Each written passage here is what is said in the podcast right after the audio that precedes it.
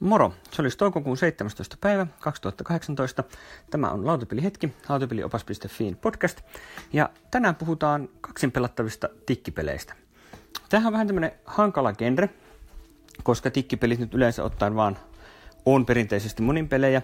Ja tämä tietysti jo lähtö, lähtökohtaisesti perustuu usein siihen, että monet tikkipelit on tavallaan, ää, niissä ei ole kauheasti semmoista epätietoisuuselementtiä sinänsä. Että jos ajatellaan esimerkiksi perinteistä vistiä, jossa otetaan tavallinen 52 kortin pakka ja se jaetaan tasan kaikkien pelaajien kesken, niin silloin tiedetään, että jokainen kortti on pelissä.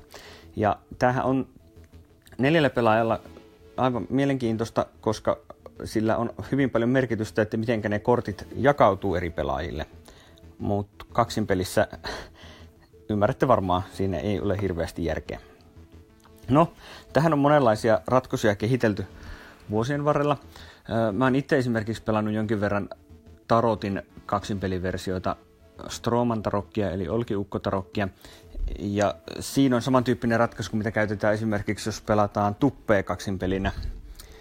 Monet pelaa sillä lailla, että on pelaajilla on käsikortit ja sitten on semmoiset korttipakat pöydässä, joista päällimmäinen kortti on näkyvillä ja pelattavissa.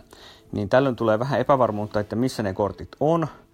Ja toisaalta myös semmoinen sopivasti lisätietoa siitä, mitä kortteja toisella pelaajalla on, niin tulee vähän semmoista syvyyttä siihen peliin, sitä pystyy hyödyntämään mielenkiintoisilla tavoilla. No, varsinainen kipinä tähän aiheeseen oli kuitenkin Joshua Burgelin The Fox in the Forest, jonka on julkaissut Foxtrot Games ja sitten Renegade Game Studios. Ja tämä on kahden pelaajan tikkipeli. Mä tätä pelasin tässä ensimmäistä kertaa. Kiitos todellisuuspaun, joka lainas mulle tämän pelin vähäksi aikaa kokeiltavaksi, niin tämähän toimii valla hyvin kaksin pelattavana tikkipelinä. Tässä on tuota 33 kortin pakka, eli kolmessa maassa ykkösestä 11.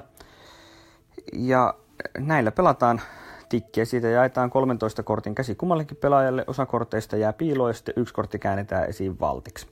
Ja sitten pelataan ihan normaalisti tikkiä, että pitää noudattaa ajettua maata ja sitten jos ei voi, niin sitten saa pelata valttia ja isompi kortti voittaa tai, tai valtti. Ja tämä on hyvin yksinkertaista ja tässä oli sitten mielenkiintoisena twistinä tuo pisteenlasku, eli marhaille pisteille pääsee, jos kerää nollasta kolmeen tai seitsemästä yhdeksään tikkiä. Jos saa kymmenen tikkiä tai enemmän, niin jää täysin nollille. Te ei saa olla liian ahne. Mutta sitten jos jää siihen jotenkin väliin, niin saa sitten vähäisen pisteen. Mutta tärkeintä olisi voittaa niin kuin joko vähän tai melkein kaikki. Ja, ja, ja tämä itsessään varmaan toimisi ihan ok, mutta sitten tähän on vielä niin kuin lisäbonuksena pistetty kaikille parittomille korteille oma erikoisvoima. Ykkönen on se, että jos ykkösellä häviää tikin, niin kuin sillä melkein aina häviää, niin saa ajaa seuraavaan tikkiin, mikä on normaalisti voittajan etuoikeus. Kolmosella saa vaihtaa kädestä kortin siihen valttikortin tilalle ja siinä sivussa mahdollisesti vaihtaa sen valti. Tällä pystyy saamaan ihmeitä aikaiseksi, jos valttimaa on omaan käyttöön huono. Vitosella nostetaan yksi kortti pakasta, heitetään yksi kortti kädestä pois, että saa vähän vaihtaa, vaihtaa käden kortteja paremmiksi. Seiskat on yhden pisteen arvoisia, mikä on aika paljon, kun peli voittaa 21 pisteellä. Ja sitten ysi on, jos tikissä on vain yksi ysi, niin silloin se ysi on valttia. Eli sillä saattaa voittaa tilanteissa, jossa sillä ei normaalisti voittaisi. Ja sitten 11 eli isoin kortti, niin kun sillä ajaa tikkiin, niin toisen pelaajan on, on pakko pelata sen maan ykkönen tai korkein kortti sitä maata tässäkin on varmasti mielenkiintoisia mahdollisuuksia, mitä tuolla pystyy tekemään. Mutta nämä erikoisvoimat on mukavan yksinkertaiset. Ne oppii yhden jaon aikana oikein mukavasti. Ja tota, ne antaa kyllä aika kivan twistin tähän peliin.